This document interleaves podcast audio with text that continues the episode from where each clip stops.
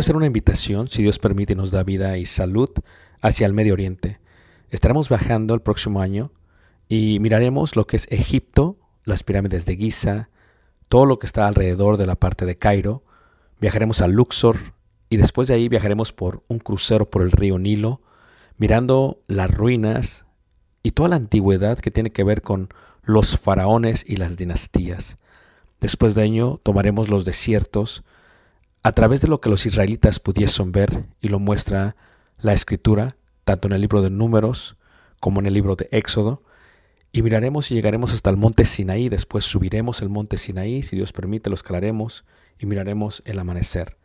Tomaremos la ruta real, por lo que se conoce como Jordania, miraremos varios de los desiertos, de los amonitas, de los amorreos, de los madenitas, de los edomitas, y llegaremos a lo que se conoce como una de las maravillas del mundo, Petra tomaremos y miraremos algunas de las ciudades del Decápolis y luego entraremos por el río Jordán a lo que es Israel y en Israel miraremos muchas de las partes que se mencionan en la Biblia.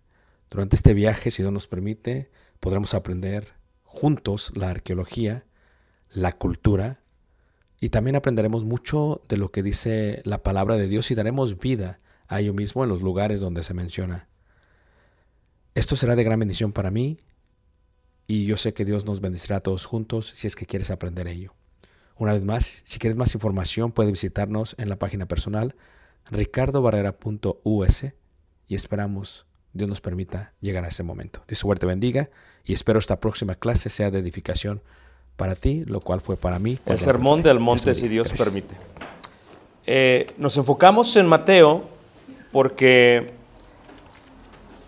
cuando pensamos en, en la manera en que Jesús enseñaba, una de las cosas que tienes que entender tú acerca de Jesús es que su formación, eh, vamos a llamarle en el aspecto judío, no fue como la de Pablo o como la de otras personas.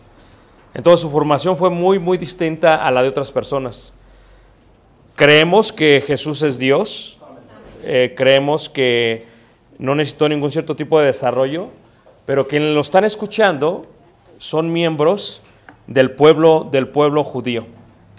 Y entonces eh, ahí en Mateo cap- capítulo 5 podemos ver que para este tiempo, según el desarrollo de las lecciones, ya le seguían eh, muchísimas personas al Señor Jesús.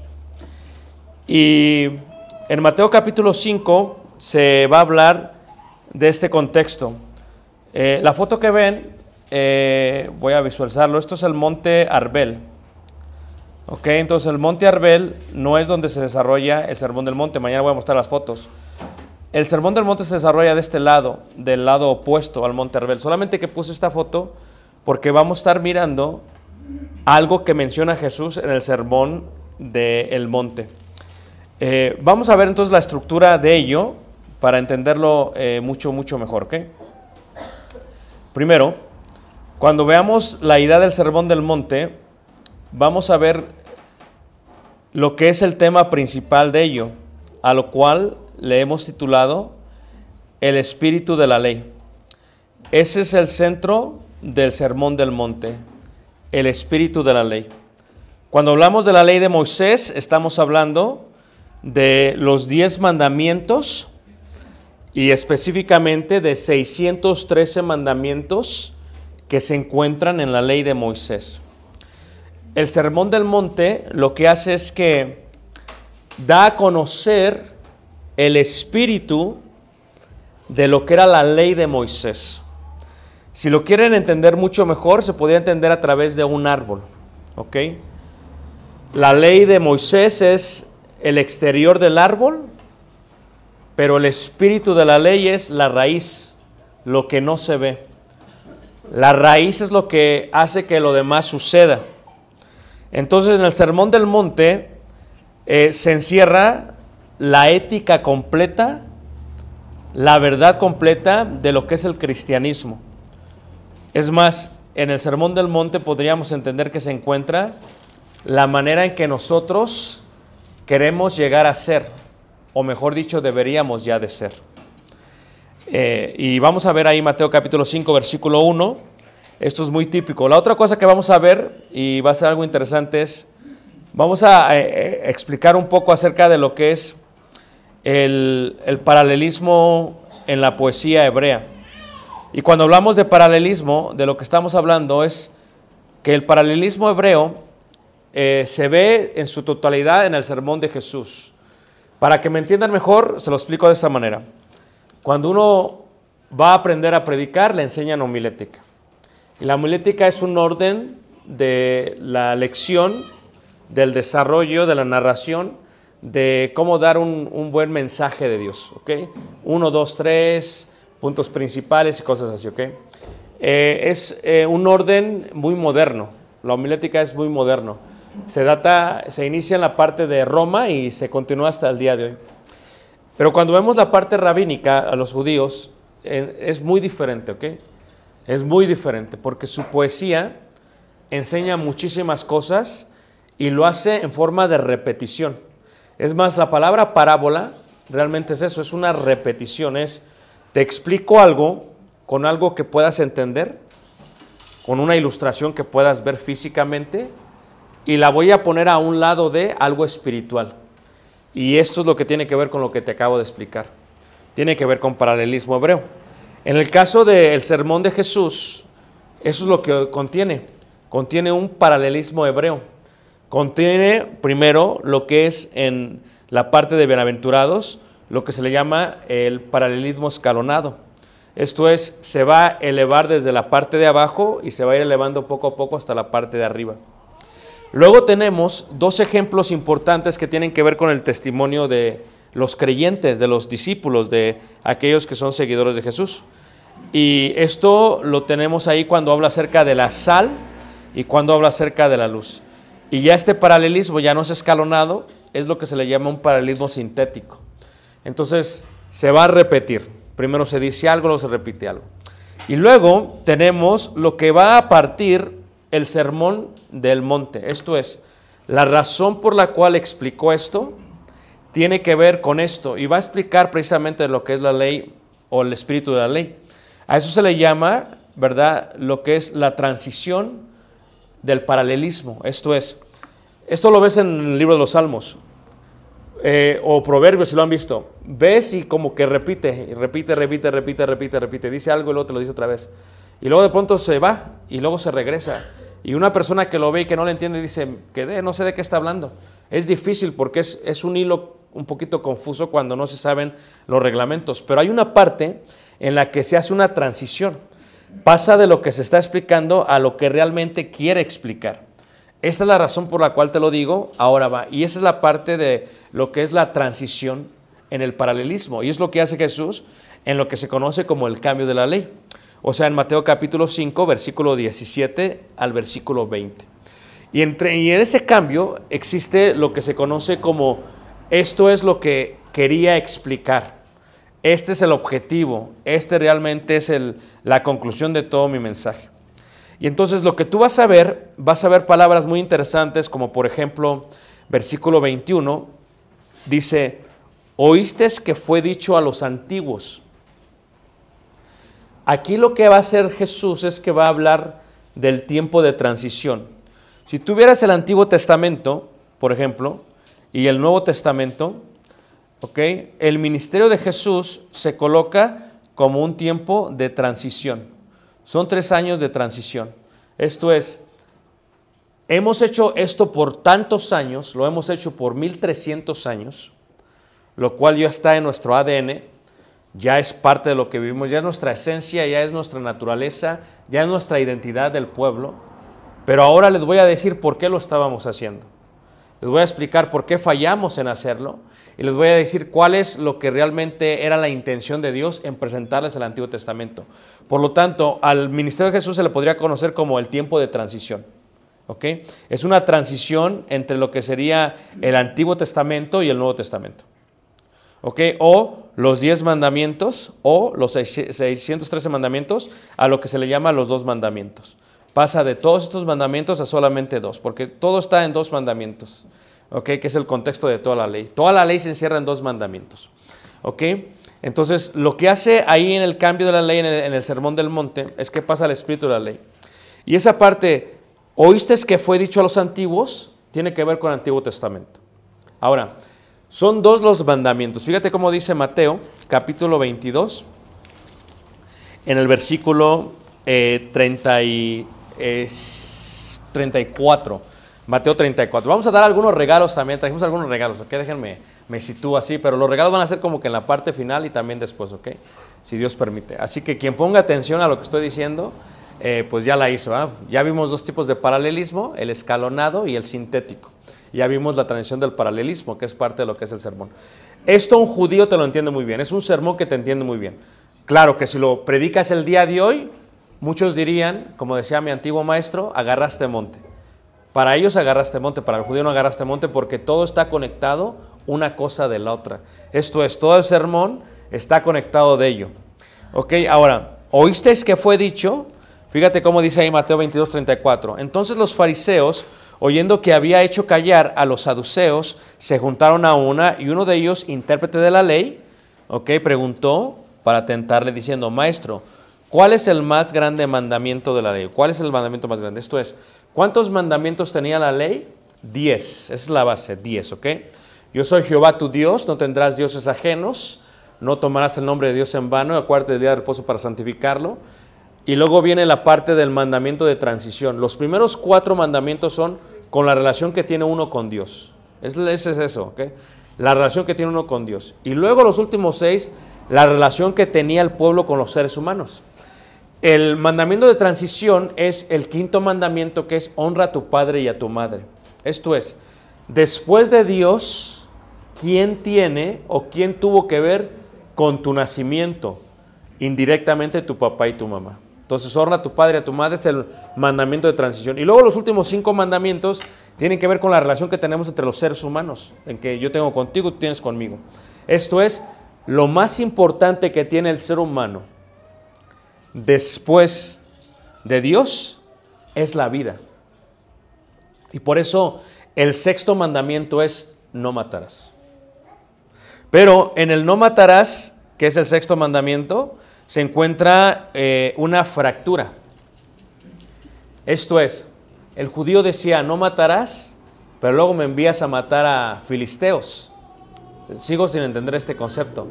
No matarás, pero si alguien peca, voy, lo traigo y, y ojo por ojo y diente por diente. Entonces, ¿qué es lo que sucede? Se ve el mandamiento, se ve el árbol de afuera, pero no se ve la raíz, no se ve el espíritu, porque la letra mata, pero el espíritu vivifica. Y este concepto se encierra en el Sermón del Monte. Esto es, es el sexto mandamiento. Lo más importante que tiene el ser humano después de Dios es la vida. Por eso el mandamiento era qué? No matarás. Pero aquí el concepto es, no matarás. Entiendo la parte de no matarás, pero ¿cuál es el espíritu de esa ley? Entonces cuando Jesús dice acá, ¿verdad? Cuando dice aquí Jesús, por ejemplo, Jesús le dijo, amarás al Señor tu Dios con todo tu corazón y con toda tu alma y con toda tu mente. ¿Qué está indicando eh, Jesús? Ese es el mandamiento más grande. Todo el Nuevo Testamento, hermanos, se encierra en dos mandamientos. Todo el Nuevo Testamento es, es fácil en, dos, en dos, dos mandamientos. Número uno, amarás a Dios. Y número dos, amarás a quién? A tu prójimo como a ti mismo. Realmente los diez mandamientos se encierran solamente en dos mandamientos, pero los judíos no lo entendían. Y ese es el concepto que tiene el Sermón del Monte. Es, vine aquí, voy a presentarles la enseñanza mía y la enseñanza mía va a ser esta transición. Lo que han oído por 1300 años y ya no va a ser, y lo que ahora va a ser de aquí en adelante. Y fue algo con lo cual los discípulos tuvieron un gran problema. Entonces aquí luego dice en el versículo 38, este es el primero y grande mandamiento, claro, porque el primer mandamiento tiene que ver con qué? Con los primeros cuatro mandamientos del Antiguo Testamento. Todos tienen que ver con Dios. Yo soy Jehová tu Dios, no tendrás dioses ajenos, este, este, no tomarás mi nombre en vano y, y toma el día de reposo para santificarlo. Todos tienen que ver con Dios, pero ya vienen los de los demás. Y luego dice ahí en el versículo 39, y el segundo es semejante, amarás a tu prójimo como a ti qué? Mismo. Entonces ya están los seis. ¿Por qué seis? Seis porque seis es número imperfecto. Esto es Jesús lo va a hacer perfecto, porque lo que le va a dar perfección es el espíritu de la ley. Ok, por ejemplo, en el Sermón del Monte dice, habéis oído, ¿verdad? En el pasado, regresamos a Ma- Mateo 25, 21, dice, oíste que fue dicho a los antiguos, no matarás. Y cualquiera que matare será culpable de juicio. Pero yo os digo, esa parte de yo os digo trae eh, una confusión, un choque mental. Porque en el versículo 17 Jesús había dicho, por ejemplo, porque eh, no penséis que he venido para abrogar la ley. No he venido para abrogarla, dice, eh, ni la ley ni los profetas, dice, no he venido para abrogar, sino para qué? Para cumplir. Esto es, para que un ser humano cumpla con la ley de Dios, tiene que cumplir no solamente con la ley, sino también con el espíritu de la ley. Y es el secreto del Sermón del Monte. Es lo que está detrás de la ley. Habéis oído que no matarás, pero la pregunta es ¿por qué matamos? Si Jesús quiere ir a la raíz del problema, ¿por qué matas tú? Matas porque te enojas. Esa es la raíz del problema. Esto es, matar es la parte física. Enojarte es la parte espiritual. Matar es lo que se palpa. Enojarte es lo que no se puede tocar. Pero lo que no se puede tocar se manifiesta en lo que se puede tocar. Entonces, habéis oído que no se mata, pero no saben por qué no se mata. Y no saben cómo le hacemos para dejar de matar. ¿Qué tienes que hacer para dejar de matar? ¿Por qué quieres matar a tu esposo, por ejemplo, a veces? Porque te enojas. ¿Por qué una persona mata a un vecino? Porque se enoja. So, la raíz, el espíritu de la ley es el enojo en el sexto mandamiento. Si leyéramos ahí en el versículo 27, se repite la misma, la misma. Es, un, es lo que se le viene llamando un paralelismo introvertido. ¿Ok? El paralelismo introvertido trabaja así, ¿ok? Si lo quieren ver de una manera más sencilla para que se los pueda explicar, trabaja de esta manera, ¿ok? Es, te voy a explicar algo, número uno, ¿ok? Y luego voy a saltar del 1 al número 4. ¿Ok? Voy a explicarte algo que tiene que ver con el número 1, número 2. Y de aquí voy a saltar al número 3. Y entonces mi paralelismo va a estar así. 1, 4, 2, 3. 1, 4, 2, 3. 1, 4, 2, 3. Es la forma en que se te enseña en decir. Te voy a explicar los 10 mandamientos en el primer mandamiento y en el segundo mandamiento. ¿Cómo amas a tu prójimo? Esto así lo vas a amar. Voy a ir y luego regreso. Avanzo, voy a ir y luego regreso. Avanzo, voy a ir y luego regreso. ¿Cuál es el séptimo mandamiento? No cometerás adulterio. So va en orden. Esto es, ¿qué es lo más importante para el ser humano después de Dios? La vida. ¿Qué es lo más importante para el ser humano después de la vida? El cónyuge. Yo sé que para muchos dicen, no, no me digas eso, hermano, pero sí es la verdad. Después de la vida es el cónyuge. Entonces, ¿qué es lo que hacen los mandamientos? Bueno, número 6, matar. Número 7, oísteis que fue dicho, no cometerás adulterio. Pero ¿se acuerdan ustedes del caso de la mujer que trajeron enfrente de Jesús y que casi la, la matan con piedras? ¿Se acuerdan ustedes eso? Ahora, aquí el detalle es, ¿por qué una persona adultera? O sea, el mandamiento dice no cometerás adulterio. Muchos decimos, bueno,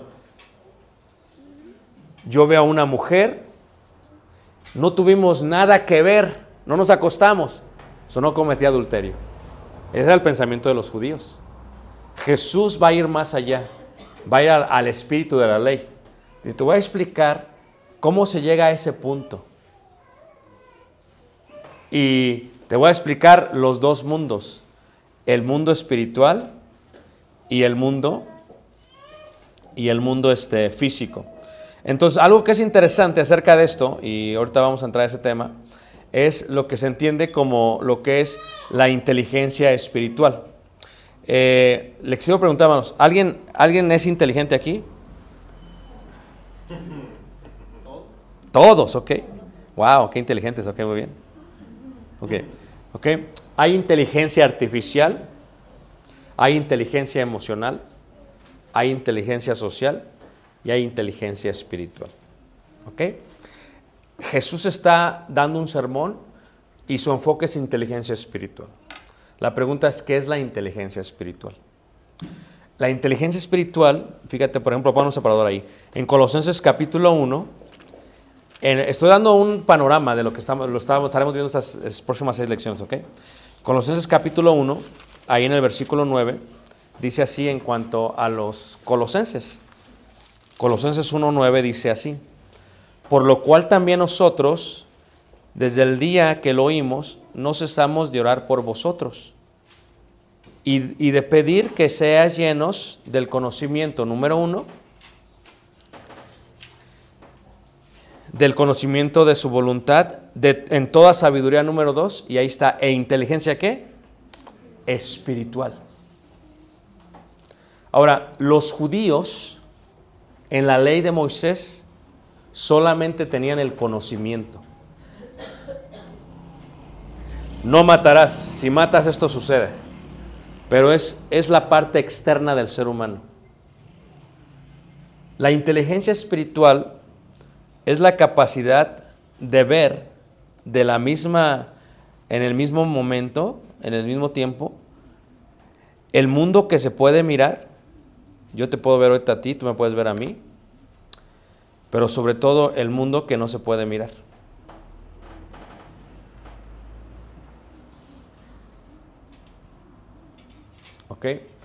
Jesús está siendo crucificado y le dice, ahora Dios dice, Padre, perdónalos porque no saben lo que hacen. Cualquiera que no tiene inteligencia espiritual dirá, no, sí sabían lo que estaban haciendo. Jesús está hablando del mundo espiritual. ¿Qué es lo que hace que un hombre llegue a adulterar?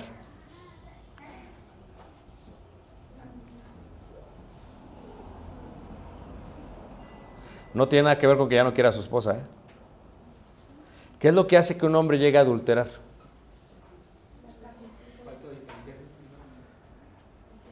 La codicia. Es el espíritu. Acá adentro. Entonces Jesús dice, eh, habéis oído esto, pero yo les voy a decir esto. Y, y no codiciar en el corazón está complicado. ¿O no, hermanos? ¿Sí o no está complicado, hermanos? Si no estuviera complicado, este, la pornografía no sería uno de los negocios más grandes de todo el mundo. Si no estuviera complicado, ¿verdad? TikTok y, e Instagram no serían tan famosos por los reels y los videos que hacen eh, rapidísimos. donde promueven la codicia. Entonces es un concepto espiritual. Quien tiene inteligencia espiritual se da cuenta que cuando una persona adultera, todo comenzó cuando co- codició. Entonces, esta es una cualidad de la ley de Moisés. Habéis oído esto, pero no lo entendías. No sabías cómo detenerlo. Yo te voy a decir cómo lo vas a detener. Es más, te voy a decir y junto con ello te voy a decir lo que siempre te preguntaste. ¿Por qué siento esto? Tal vez no lo haga, pero siento esto. ¿Está mal sentir esto? ¿Ok? ¿La que me está siguiendo, hermanos? Entonces, si ves, ves- sigues leyendo ahí, eh, por ejemplo, dice ahí eh, el séptimo mandamiento es no cometerás adulterio. Y si dice ahí, por ejemplo, eh, versículo eh, 33, ah, versículo, perdón, versículo 31, dice, también fue dicho, cualquiera que repudia a su mujer, dele carta de divorcio. Pero yo os digo que el que repudia a su mujer, a no ser por causa de fornicación, hace que ella adultere. Y el que se casa con la repudiada comete adulterio. La pregunta que hacemos es, ¿fue el ministerio de Jesús una transición? Sí. ¿Una transición a qué? A algo diferente. A el espíritu de la ley. La ley decía, no cometerás adulterio. ¿Cómo lo vas a eliminar? Por codicia. ¿Cómo lo vas a eliminar? A través de tu razonamiento. Tu razonamiento les había dicho que si tu esposa no podía hacer buenos panes sin levadura, buenas tortillas, o que si tu esposa no podía procrear hijos, la podías dejar, es lo que decía el judío. Si había una diferencia, ese es su razonamiento. La dejas, la abandonas. Dice Jesús, no, no es que no es así. Ahora, pero todo esto tiene que ver, re- regresamos al punto de la ley. Todo tiene que ver con lo que Jesús les había dicho. Y lo que él les había dicho es este concepto. Realmente se está rompiendo la ley de Moisés. Porque no he venido, dice, abrogar la ley ni a los profetas. He venido a cumplirla. El cumplimiento de la ley es hacer no solamente la parte externa, sino la parte interna, el espíritu de la ley. Eso es cumplir la ley de Moisés. Mira, si lo vemos eh, en otra forma, pongan un ahí y vayamos, por ejemplo, a lo que dice Romanos en el capítulo, en el capítulo eh, eh, 13, versículo 8. ¿Cómo podemos amar al prójimo? Bueno, es que si tú eh, adulteras, no amas a tu mujer.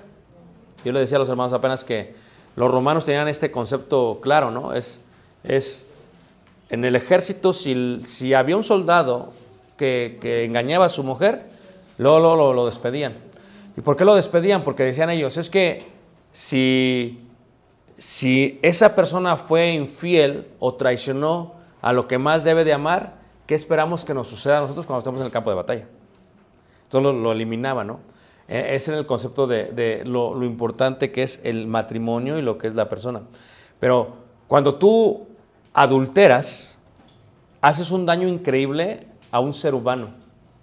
Primero a tu esposa, luego a la persona con la cual estás adulterando, luego a los hijos si hay hijos, luego a la sociedad, luego a la familia. O sea, es un daño increíble. So, ¿Cuál sería una muestra de amor bella hacia el prójimo? No matar primero. ¿Pero qué primero? No enojarte. Gestionar bien tu enojo. ¿Cuál sería el segundo? No adulterar. Pero ¿cómo es eso? O sea, no codiciar. Porque si alguien ve a una mujer para codiciarla, ¿sí me entienden? O sea, va una mujer pasando y tú la ves y tú sigues. Pero tu, tu cerebro, ¿verdad? El hombre está diseñado a qué? A que tiene que volver a ver. Entonces, ¿qué es lo que hace el hombre? El hombre voltea. Pero ya no voltea para ver si sí pasó la mujer. Voltea para codiciar. Y entonces está aquí increíble. Imagínate tú, o sea, es el espíritu de esa ley, es la codicia. Y la codicia no solamente tiene que ver con el mandamiento número 7, tiene que ver con el mandamiento número 8, tiene que ver con el mandamiento número 9 y con el mandamiento número 10. ¿Por qué? Porque, por ejemplo, eh, eh, el, último mandamiento dice que eh, pues no codiciarás nada de qué? de tu prójimo, ni esto, ni lo otro, ni lo otro, ni lo otro, ni lo otro. Entonces aquí, por ejemplo, en Romanos 13, versículo 8, dice, no, deba, dice, no debáis a nadie nada, sino el amaros unos a otros. ¿Cuántos mandamientos tiene el Nuevo Testamento, hermanos? Dos nada más. Dos. El primero tiene que ver con Dios y segundo con el prójimo, porque son dos. Pero estos dos se desplazan en muchas maneras. Eso fue lo que la ley quería decir.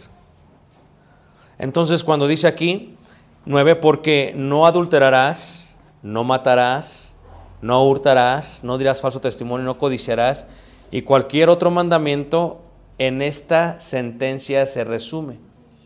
Amarás a tu prójimo como qué? Como a ti mismo. El sermón de Jesús nos da la identidad cristiana. Nos dice cómo debemos de ser. Nos dice por qué debemos ser así. Y nos dice que aquellos que somos sus seguidores no guardamos la ley, guardamos el espíritu, porque la letra mata, pero el espíritu vivifica. La ley de Moisés está escrita en piedra, pero la ley de Jesús está escrita en el corazón y en la mente. Y entonces es una ley distinta. Entonces cuando ven, ves a una gran cantidad de seguidores con Jesús, porque en el contexto romano le van siguiendo como 5.000, 6.000 según qué evangelio leas. Entonces es el número de una legión. Y nada más se cuentan, se cuentan a los varones, no a las mujeres, ni a los niños. Entonces cuando escuchan esto los romanos y también eh, eh, el rey Herodes, lo que ellos entienden es eh, Jesús está armando un ejército. Es lo que ellos piensan. Se está armando un ejército en Galilea y se va a venir contra nosotros. Va, va a hacer una sedición y va a haber un golpe de Estado. Es lo que piensan. Pero después se les quita la preocupación porque le empiezan a dejar de seguir a Jesús. ¿Y por qué le dejan de seguir a Jesús? Porque Jesús les está mostrando el conocimiento, pero le está mostrando la inteligencia espiritual. Va más allá de esto. ¿Qué es conocimiento? La ley, eh, la letra. ¿Qué es sabiduría? La práctica de la ley. ¿Qué es inteligencia espiritual? La capacidad de ver por qué lo haces. ¿Por qué te reúnes esta noche? ¿Para que no te diga nada? ¿Por qué no robas? ¿O por qué si lo haces cuando no hay nadie que te vea? O sea, tiene que ver con que te ven o no te ven. ¿Crees que Jesús está en todo lugar? Si crees y sigues a Jesús, el sermón del monte te explica lo que debes de hacer y cómo lo debes de hacer.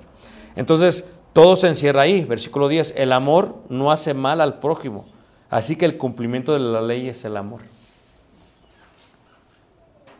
Es el amor. O, como lo dijera la primera carta de Juan en el capítulo 4, la primera carta de Juan en el capítulo 4, en el versículo 8, habla de eso. O sea, nosotros somos seguidores de Jesús. No somos religiosos, no somos parte de una religión, somos discípulos de Jesús. Mira, hubo, un, este, un doctor de Harvard. El doctor de Harvard eh, eh, estudió eh, el Nuevo Testamento. ¿Ok? Y dijo lo siguiente. En el Sermón del Monte se encuentra la esencia de lo que por dos mil años la gente, los sabios y los filósofos le han llamado ética. Toda la ética de los últimos dos mil años se encuentra en el Sermón del Monte. Fíjate, lo estudió, dijo, no, es que es increíble. Es más, cuando tú tienes, eh, ves por ejemplo, el conocimiento de los griegos, y en el conocimiento de los griegos hay cuatro etapas, ¿no? Y cuando ves las cuatro etapas de los griegos, ¿verdad? Ves, por ejemplo, la etapa mítica, ¿verdad? Donde se forman las fábulas, el teatro, la mitología griega. La, la etapa presocrática, donde se empiezan a preguntar eh, cómo se hizo el mundo, la naturaleza. La filosofía clásica, ¿verdad? Yo creo que han oído hablar de Sócrates, Platón y Aristóteles. Y lo que ellos hicieron fue algo interesante, porque lo que hicieron fue que por primera vez tratan de, de identificar qué es la ética, qué es lo que está bien y qué es lo que está mal. Y luego ya viene el helenismo, ¿verdad? Que es cuando nace la iglesia de Cristo. Y en el helenismo, hermanos, que tiene que ver con que cómo llevamos esto, lo que consideramos ética, a la política. ¿Y, qué es lo que ves tú el día de hoy en, el mundo de Estados Unidos, por ejemplo? Eh, ellos tratan de, confundir la política con, la Biblia, con lo religioso. Y a veces usan la Biblia para, para decir, puedes votar por este y no puedes votar por este. Eso lo hacían en aquel tiempo, eso es, eso es un helenismo antiguo.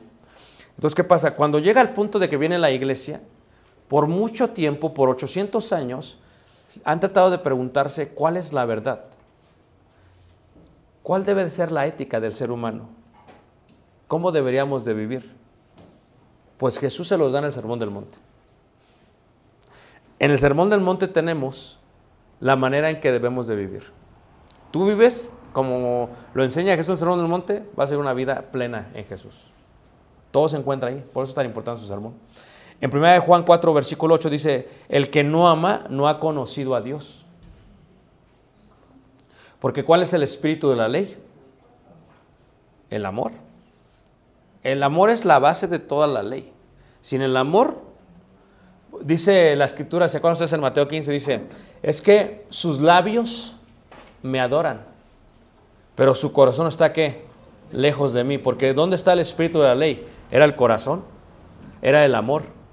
O sea, si yo amo a Dios, guardo sus mandamientos, pero los guardo como algo gravoso, los guardo para ganar la gloria de los hombres, lo guardo para ensalzarme a mí mismo, o los guardo porque amo solamente a Dios. Y empieza a hablar un poquito de ética. Y la ética espiritual está en tres puntos. Limosna, oración y ayuno. Los tres puntos tienen que ver con humildad. Tú ves las compañías el día de hoy, por ejemplo, dicen, ok, este, estamos dando tanto dinero a tal sociedad sin fines de lucro. Estamos dando tanto dinero eh, para, no sé, para otro lado. Tratan de tocar trompeta por todos lados, pero no lo hacen porque lo quieran dar. Primero lo hacen porque pagan menos impuestos. ¿eh? Y segundo lo hacen porque quieren vender más. Así que el producto de su justicia, del cumplimiento de su justicia es este.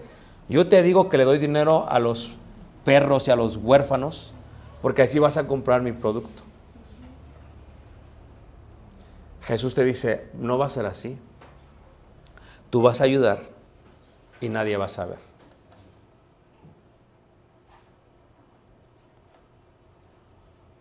Donde la, la- ética cristiana se encuentra en la privacidad.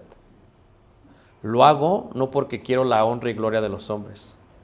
Lo hago porque sigo a Jesús. Cuando habla acerca de la oración, por ejemplo, eh, habla acerca de la forma en que nosotros oramos en privado. A veces nos gusta orar en público porque usamos palabras domingueras y nos aventamos un sermonzazo bien suave, ¿a poco nos dices? Wow, el hermano, qué bonito ora. Pero ora de la misma manera en privado. Entonces los fariseos perdieron el espíritu de la ley. ¿Por qué? Porque hacían largas oraciones porque querían ser oídos por todos, pero su corazón estaba lejos de Dios. Donde el publicano viene y se está dando golpes a pecho. ¿Por qué? Porque le está diciendo a Dios, ¿sabes qué? Necesito de ti. Y la humildad es la base del sermón del monte. Es, tenemos que ser humildes. Entonces, cuando viene esta parte del helenismo, cuando viene la parte de la ética, tiene que ver con eso de es lo que es el sermón del monte. Entonces, lo que se empieza a ver es estos dos mandamientos en una forma más amplia. El amor. Nadie que no ama conoce a Dios. Por eso nosotros que trabajamos en, el ministerio del Señor, la gente que nos conoce saben si amamos. ¿A quién, ¿A quién deberíamos llamar sobre todas las cosas? ¿A Dios? ¿Y después a nosotros mismos? ¿Y después a nuestro cónyuge? So, cualquier persona que dice que ama a Dios, que dice que se ama a sí mismo, a tu prójimo como a ti mismo, y no provee para los suyos, es peor que un incrédulo. Cualquier persona que diga entonces que es una persona muy entregada a Dios, no es un seguidor de Jesús. Porque los primeros que deben de estar bien son los suyos. Si no ha negado la fe y es peor que un quémanos. Entonces es la base del amor. Ahora, si regresamos otra vez ahí a, este, a Mateo, todo esto que se está viendo tiene que ver con ello. Tiene que ver con eso. Y cuando llegamos a la parte de la privacidad que hablaba yo ahorita, es un paralelismo constructivo. Esto es, te voy a enseñar por qué lo debes de hacer y lo vamos a ir construyendo poco a poco, a poco, a poco. Entonces, te va elevando el Señor Jesús de una manera muy amplia. Cuando tú lees el Sermón del Monte, si lo lees un poquito rápido, no duras mucho tiempo. Pero si te detienes, tú tienes que saber que los sermones judíos no es como el sermón de nosotros, ¿ok? Eh, hay veces los hermanos están y ya, ya, ya debe acabar el hermano porque acabó la hora. Y ya cuando se pasó el hermano empieza uno a moverse, a poco a desesperarse. Y le hace al hermano, ya, hermano, ya, córtale, ya, ya. Ya no te estamos escuchando. ¿va? En el caso de los judíos no era así, ¿ok? En el caso de los judíos, cuando terminaba el maestro, se terminaba el sermón. Entonces, el sermón del monte contiene como varios temas, todos relacionados con la ética, la verdad, las características de nosotros como cristianos. Y la bendición que significa en todo, en todo ello. Y todo va a iniciar eh, por esta palabra que aquí, por ejemplo, en Mateo capítulo 5, en el versículo 3, se, le menciona de esta manera. Leeré desde el versículo 1 primero. Dice, viendo la multitud, subió al monte y sentándose vinieron a él sus discípulos. ¿Por qué se sienta? No se sienta porque está cansado. Se sienta porque es una práctica rabínica. Aquí es al revés. Yo me paro y ustedes se sientan. Yo no me puedo dormir y ustedes sí. Aquí es al revés. Pero en aquel tiempo se sienta. ¿Por qué se sienta? Porque esto va para largo. Se sienta ¿por qué? Porque se sienta como Moisés en la cátedra de Moisés. Esto es algo muy normal entre ellos, por se sienta. Ahora, versículo 2 y versículo 3 dice, bienaventurados los pobres que en espíritu. Y esta palabra, bienaventurados, eh, en griego es eh, Macario. ¿Han escuchado la palabra Macario? Macarios. Macario es como un nombre, ¿verdad? Macario, ok. Macario es una transliteración griega de la palabra bienaventuranza. Bienaventurado es Macario. Entonces dice, ah, Macario es bienaventurado. ¿Ok? Pero eh, eh, esta palabra que solían decir a los, los rabinos mucho y se ve en Salmos, y se ve mucho, esto se ve en todas partes en el libro de Salmos, ¿ok? Nace de la raíz de la palabra Asher. So, Asher, ¿verdad? Es la raíz de esta palabra. ¿Y qué significa Asher? Asher no es un verbo, ni tampoco es una condición. Es una esencia de quien ya es. Es tener gozo, porque la palabra se utiliza para la alegría, para el gozo. Es tener gozo, pero un gozo no a consecuencia de algo. Tu esposo te da el aguinaldo, te llenas de gozo. No, esto no es gozo. Ok, es puro chantaje, ok. Tu esposo te da algo, o sea, tú te pusiste gozosa porque te dio el aguinaldo. Si no te hubiera dado el aguinaldo, ¿tendrías gozo? Entonces, la esencia del cristiano es este. Nosotros estamos gozosos sin importar la condición. Es la esencia del cristiano. El gozo de Dios, mi fuerza es. Una persona puede pasar por muchas cosas, es, está gozoso, porque es su esencia. ¿Me están siguiendo esta parte? Ahorita la voy a esperar un poquito más, ¿ok? No es un verbo, no es un tiempo futuro, no es como que bienaventurado si haces esto. No, ahí no está diciendo eso. ¿Ok? Aquí está hablando de quién eres ya, o como seguidor de Jesús ahora, quién eres ya. ¿Quién eres ya? Y, y en todos está marcada la parte anabí en hebreo que es Ani. ah, ¿Conocen a alguien que se llama Ana? Ana, ok. Ana es una transliteración hebrea. Ana es humilde. Humilde, ok. Eh, humilde. Eh, Ana y Ani es humillada. Ok, son dos. Es casi lo mismo, pero es separado, es diferente. Entonces, cuando hablamos de humilde, es la humildad, es la esencia de Jesús. Y es la esencia de nosotros como sus discípulos. Quien de aquí no es humilde, va a sufrir mucho en el cristianismo. Por eso, ¿por qué, por qué este, das limosna? Porque sabes que hay una necesidad, porque tú ya te sientes necesitado. Y en esa necesidad que tú te sientes ya te gozas. ¿Por qué te arrodillas en un lugar privado para orar a Dios? Porque sabes delante de quién eres. Si en tu vida tienes soberbia, vas a batallar mucho toda tu vida. La esencia del cristiano es la humildad. Entonces, cuando habla, dice ahí en el versículo 3, bienaventurados los pobres en espíritu. Vamos a ver uno- cada uno de estos en detalle hoy y mañana. Bienaventurados los pobres en espíritu. Aquí hay dos cosas importantes. Bienaventurados no es un verbo, no es condición, es la esencia. Bienaventurados los pobres. Y la palabra pobre, la palabra pobre se podría entender mucho mejor del hebreo, ¿verdad? Cuando ves la palabra eh, pobre, a ver aquí, aquí está. Ven como decía Ana, Aneyei, indica, hace referencia a una persona que es vagabunda y está pidiendo qué comer. Eso es pobre. Entonces,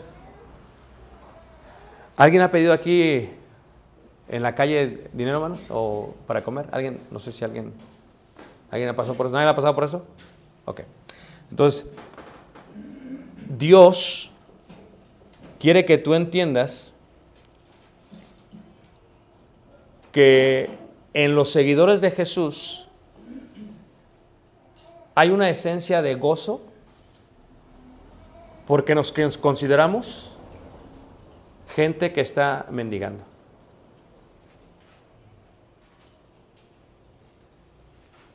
Y esto es totalmente ausente de la soberbia.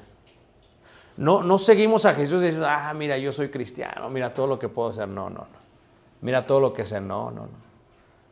no, no. Aprended de mí que soy qué? Manso y aneí, humillado.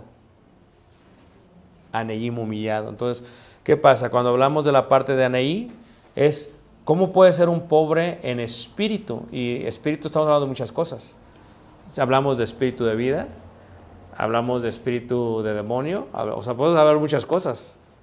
Pero, ¿cómo puede haber una persona pobre en espíritu? Es la esencia de mi ser. De que a menos que tú y yo nos veamos mendigando, como gente que necesita de Dios, y que en esa necesidad nos llenemos de gozo, entonces podremos realmente ser discípulos de Jesús. Si no vas a batallar mucho. Entonces, ¿cómo empieza Jesús?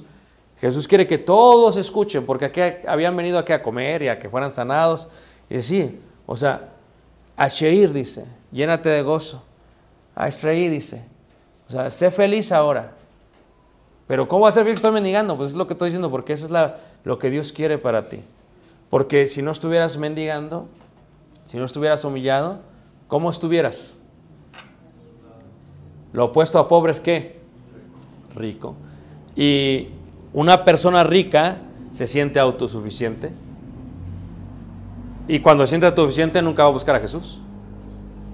Entonces, porque nunca va a buscar a Jesús, porque de ellos es el reino de los cielos. ¿Qué hizo Juan el Bautista? Vino y predicó, arrepentíos porque el reino de los cielos se ha acercado. ¿Qué es el reino de los cielos? ¿Ah? La iglesia. ¿Y la iglesia quiénes son? Nosotros, o mejor dicho, los verdaderos discípulos de Jesús. Por eso cuando hay hermanos que son así muy soberbios y así como muy sácale punta, está bien sácale punta, ¿quién estaría? Y que se creen demasiado. O sea, en ellos se ve la ausencia de Jesús. Mm, Es, es un falso seguidor de Jesús.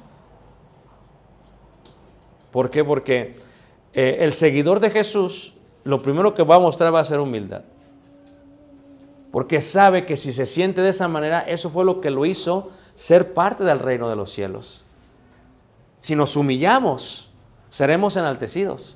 Entonces Jesús empieza diciendo, tú debes de encontrar que es hermoso ser pobre, es hermoso mendigar. Esta parte de mendigar, esto es hermoso. Dices, ¿cómo va a ser hermoso ser pobre? ¿Cómo hubiéramos venido a Jesús si nos hubiéramos sentido ricos? No nos hubiéramos sentido bien. Ahora, fíjate tú en la iglesia, cuántas personas que tienen ese sentimiento de soberbia no vienen a ser miembros de la iglesia y batallan. Se bautizan, pero batallan, hermanos. Y siempre se creen que demasiado. Siempre, siempre, siempre. La idea es, ¿cómo me puedo humillar yo? Porque es mi maestro. Si yo me humillo, encontraré una felicidad en estar humillado. Dice, bienaventurados los que lloran, porque ellos recibirán consolación. O sea, ¿cómo puedo encontrar un gozo en las lágrimas? ¿Cómo? Porque la gente que sufre entiende la necesidad que tiene de Dios. El sufrimiento nos acerca a Dios, donde la felicidad, el gozo nos aleja de Dios. ¿Por qué el sufrimiento nos acerca a Dios? Porque cuando sufrimos nosotros, necesitamos de Dios. Pero ¿qué sería si no sufriéramos? A ver, ¿cuántos de ustedes vinieron a Jesús porque estaban pasando por muchos problemas? O sea, gracias a Dios por esos problemas, porque si no, no me hubiera acercado. La ausencia de los problemas nos hace soberbios, nos hace apáticos. Una persona te puede decir, yo para qué necesito a Dios si todo estoy bien. Tengo salud, tengo trabajo, puedo comer todos los días. La ausencia de los problemas los han alejado de Dios. Y te pueden decir a ti en el debate, es que yo no, yo no te veo a ti que estés mejor que yo, es más, estamos, yo estoy hasta mejor que tú. Y tú dices tener a Dios. La esencia es esta. Nosotros no negamos las tribulaciones, las, las abrazamos, porque sabemos que no determina el destino de nuestra vida, no es el producto final nuestro, es solamente aquello que nos va a acercar a Dios. ¿Por qué me arrodillo? Porque sufro. ¿Por qué me arrodillo? Porque lloro. ¿Por qué me arrodillo? Porque me enfermo. Esto me hace ser más empático con todos. Esta es la esencia del cristianismo que podamos ser empáticos con la gente, que podamos llorar con los que lloran. Entonces cuando dice ahí, por ejemplo, en el versículo 5, bienaventurados los mansos, porque ellos recibirán la tierra, ¿por qué? Por heredad.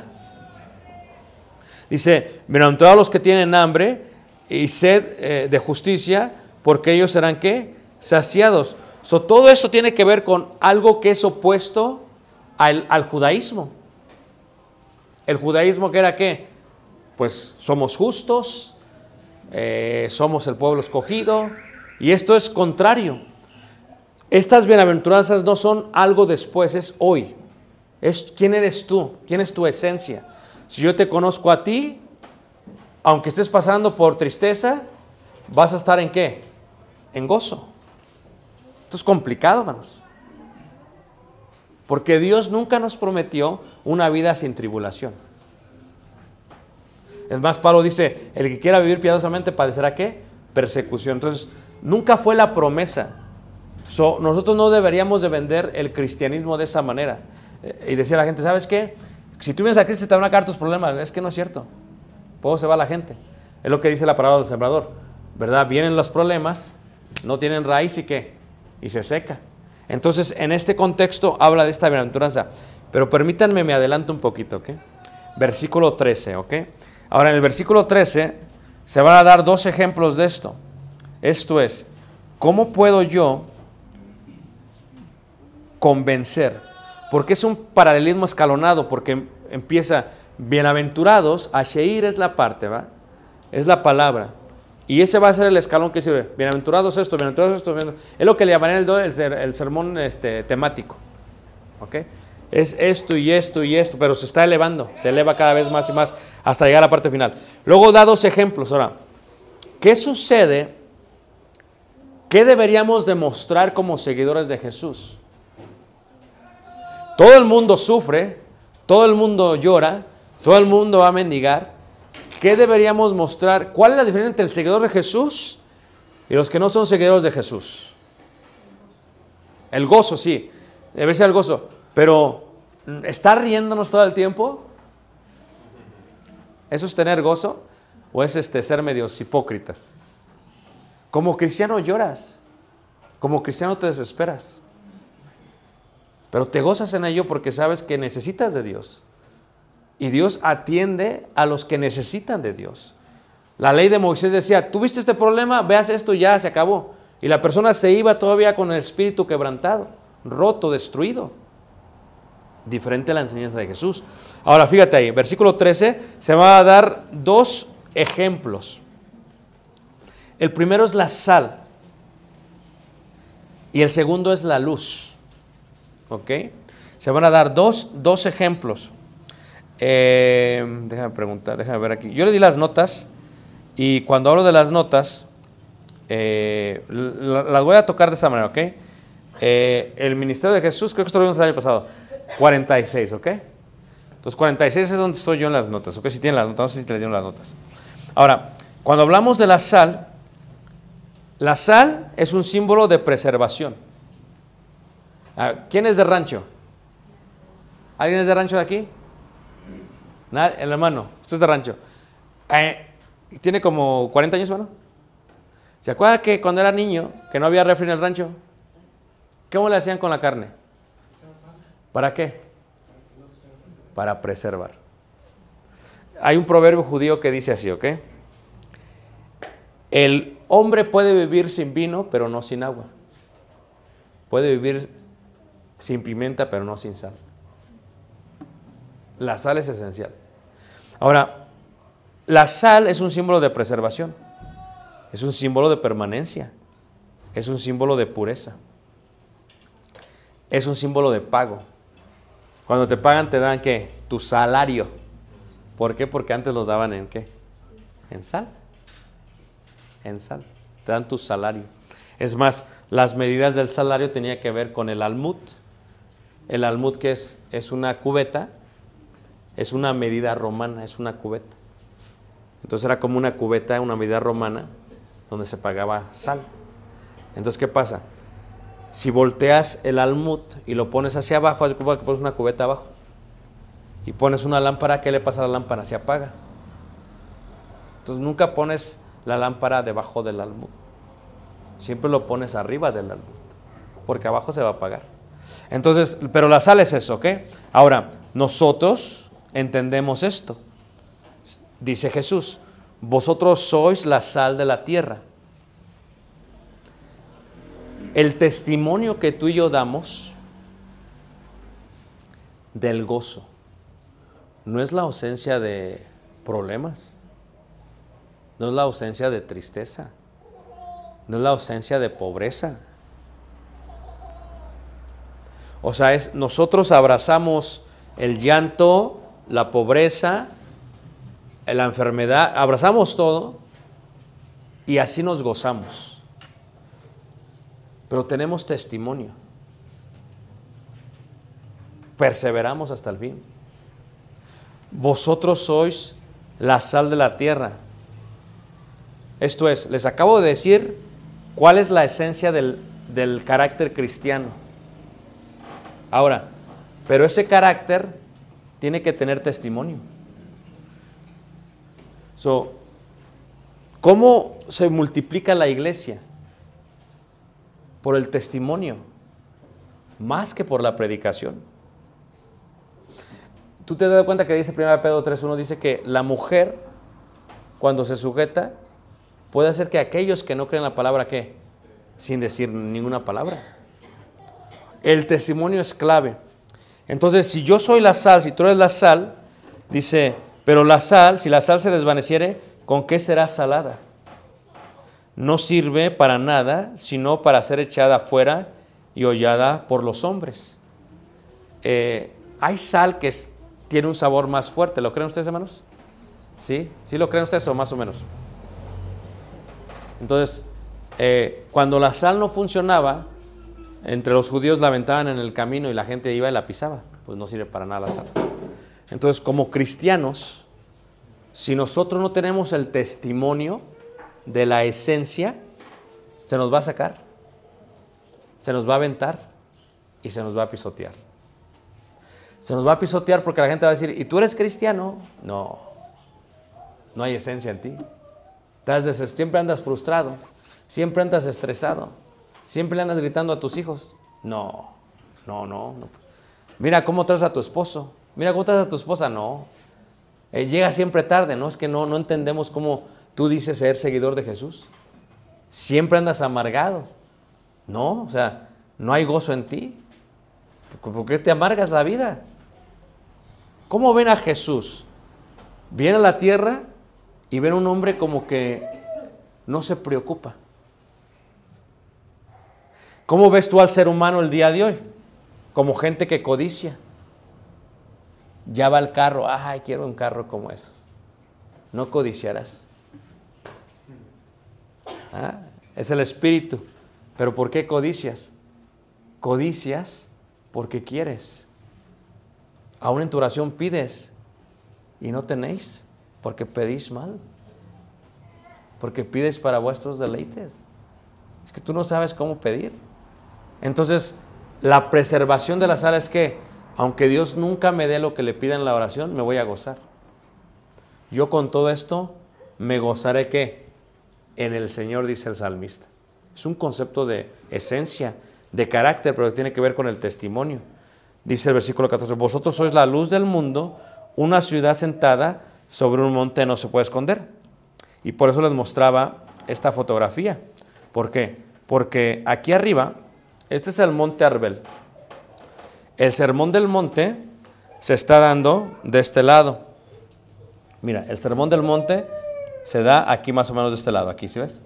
Ahora, todo esto se puede ver. Del mar de Galilea que está de este lado, todo se puede ver la ciudad.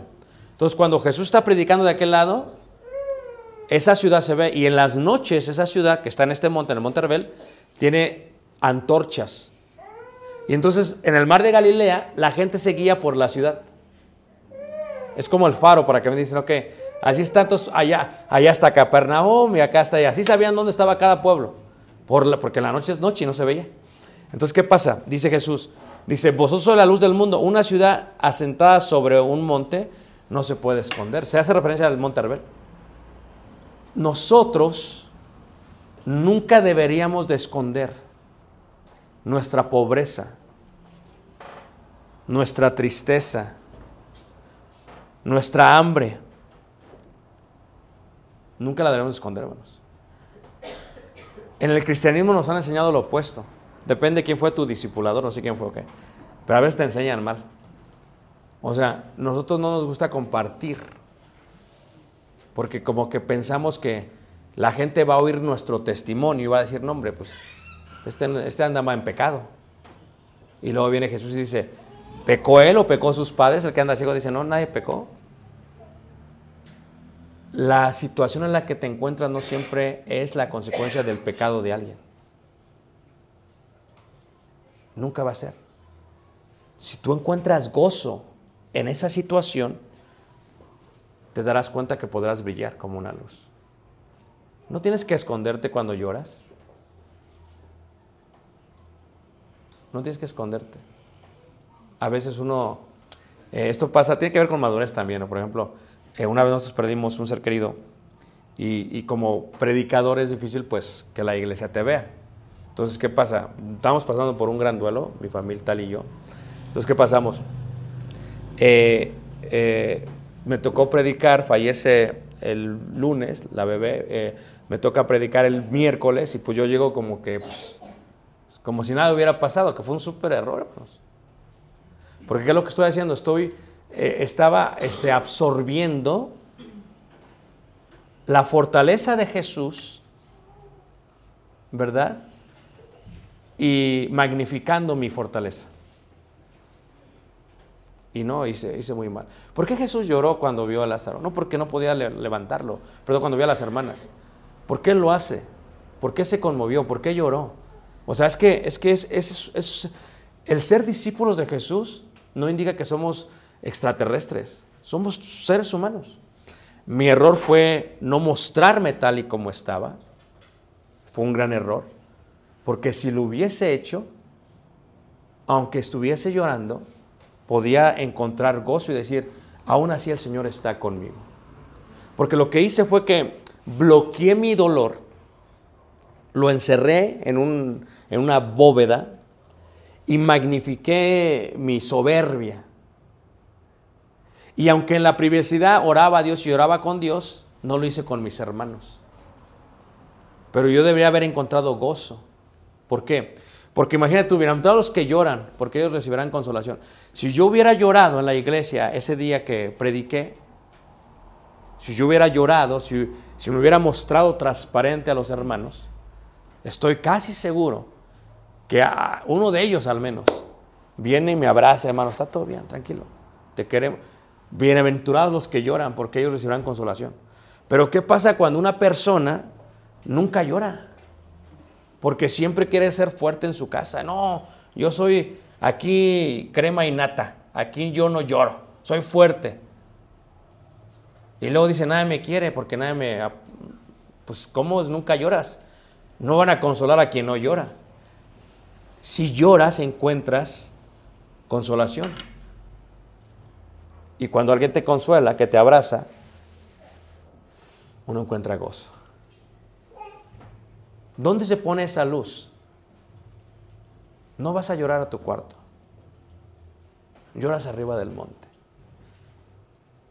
Porque ahí la gente verá tu esencia. No la ley, el espíritu. Yo comparto con ustedes porque los amo. Ese es el espíritu de la ley. Antes era apariencia. Hipócritas como los fariseos.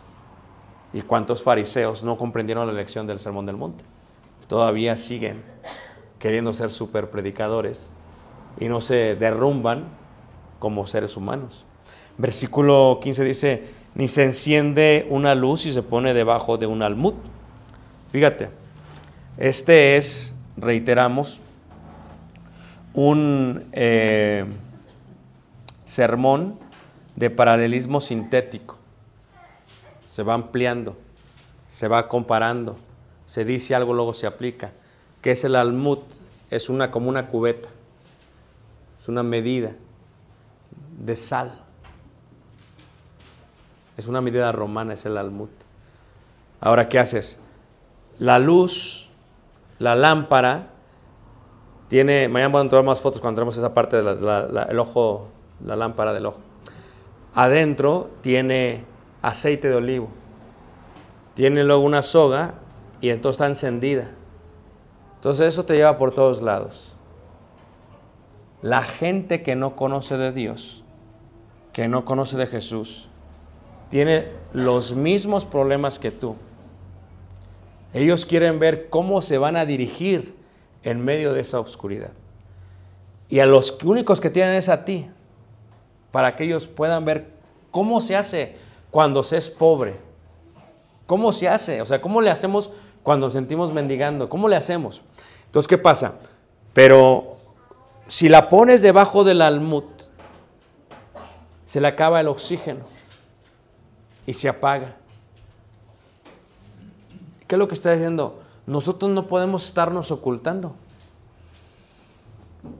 Ocultamos la limosna que damos, pero nunca ocultamos el gozo que sentimos.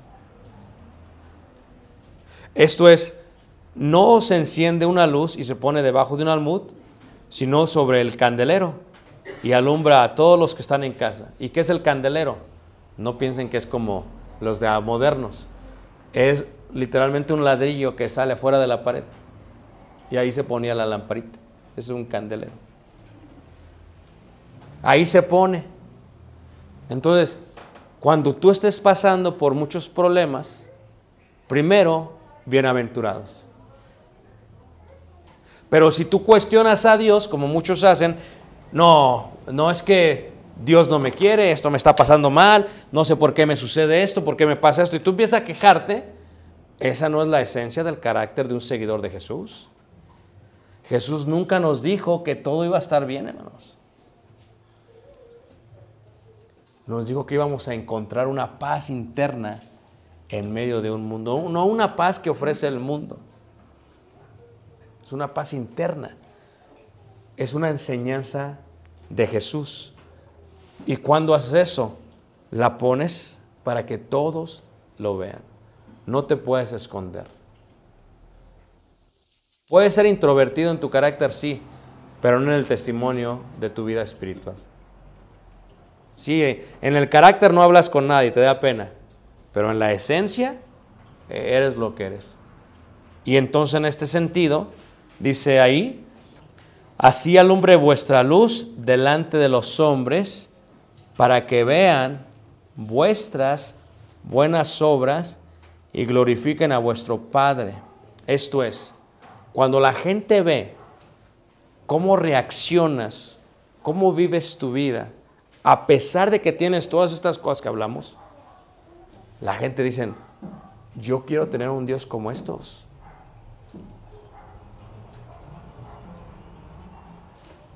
¿Quién te enseñó el cristianismo o la fe? Yo he visto cristianos que aparentan mucho. No, no tenemos ningún problema, ¿eh? Somos la familia perfecta. Ya va a decir la familia peluche, no. La familia perfecta, ¿no? Somos la familia perfecta. No, eso no es cristianismo, hermanos. No, esto no es cristianismo. Somos la familia perfecta, no. Eso no es lo que te enseña Jesús. O sea, se quiere ver de ti como eres. Y hay una expresión en inglés que dicen, fake it until you make it. ¿Han escuchado esa expresión en español? ¿Cómo se dice en español? ¿Cómo? Fíngelo hasta que lo hagas.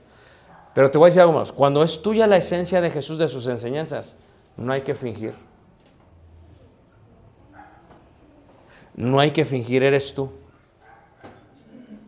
Por eso los hijos de muchos hermanos siguen el cristianismo porque no vieron un fingimiento en la fe. Dijeron, mi padre, no, pues mi padre nunca adulteró. No quiere decir que no sintió codicia, pero que nunca adulteró. Su fe es genuina. Mi madre, yo solamente veía que se metía al cuarto y se ponía a orar. Y a veces me pude entrar y la vi de rodillas y me salí. No, no era un, no era un espectáculo. Entonces, tenemos el edificio, venimos como cristianos y, y aparentamos que todo es perfecto, ¿a poco no? ¿Cómo está? Dios le bendiga, hermano. Bien. Bendiciones a los hijos del Señor. Alabado sea el Señor, glorificado. Y exagerado uno, ¿a poco no? Pero cuando sale de aquí, no se siente así. En vez de bendecir, maldice. Y cuando llega a la casa, se cae el teatro. Pero esa no es la esencia del cristianismo. La esencia del cristianismo es que el cristiano puede preservar la enseñanza de Jesús aún más allá de sus problemas. ¿Quién te enseñó el cristianismo? Cuando tienes un discipulador o alguien que te dice, ¿sabes qué? Llora. ¿Está bien? ¿Está bien? Dile a la gente que el Señor no contestó tu oración como tú querías. Así la contestó, pero no como tú querías. Diles, está bien. Si yo le pedí un niño y me dio tres niñas, dile al Señor. Pero me gozo, porque Dios sabe qué es lo que yo necesito. Estas tres niñas. Me vuelven loco, pero las necesito. Entonces, uno encuentra en ello la voluntad de Dios y ve con inteligencia espiritual más allá. Le dice Juan, escribiendo por Jesús, a la iglesia escrito en Esmirna, tú dices que eres pobre, pero eres rico. Porque tenían inteligencia qué? Espiritual. Estaban viendo más allá. Tú tal vez, tu casa no es una mansión, pero créelo que vives mucho mejor que los que viven en las mansiones. Tú tal vez tu banco no está, tu cuenta de banco no está tan llena como la de otras personas, pero créelo, has encontrado estar contento con lo que tienes ahora. Y llegas tú en tu carcacha o, en el camión o lo que sea, pero estás más contento que aquel que tiene carro, que aquel que tiene 100 carros y no sabe cuál manejar. Es un concepto de qué? De gozo. Yo soy Macarios. Soy bienaventurado. No voy a ser, no es como que bienaventurados mañana. No, eso no, es hoy. Si soy hoy, soy sal. Si soy sal, soy luz. Y como consecuencia, Jesús nos va a enseñar cómo hacerlo. Les voy a enseñar cómo se hace. Yo no he venido a, quitar, a abrogar la ley. Es un concepto muy interesante. Él no vino a abrogar la ley, hermanos, sino a cumplirla. Porque la ley, lo que faltaba es que alguien le enseñase el espíritu de la ley. Eso es lo que faltaba. La sombra se veía, pero no la realidad de lo que había de venir, la esencia. Y muchos de nosotros, todavía hasta el día de hoy, practicamos solamente la parte ritual. Y por eso no tenemos un cristianismo hermoso. Le batallamos. Tenemos que aprender a, disfrutar. Ok, Dios me dio esto, voy a estar contento con lo que tengo que ahora. No voy a codiciar. Alguien me hizo daño. No, ojo por ojo. No, eso dijeron allá. Ya te lo explico yo, dice Jesús. Y empieza a ampliar todo este concepto. En esta primera lección hemos dado un panorama de lo que estamos viendo y veremos. Y he dado un inicio de bienaventuranzas y también de los ejemplos del paralelismo sintético. Y entonces ahora lo voy a dejar para preguntas.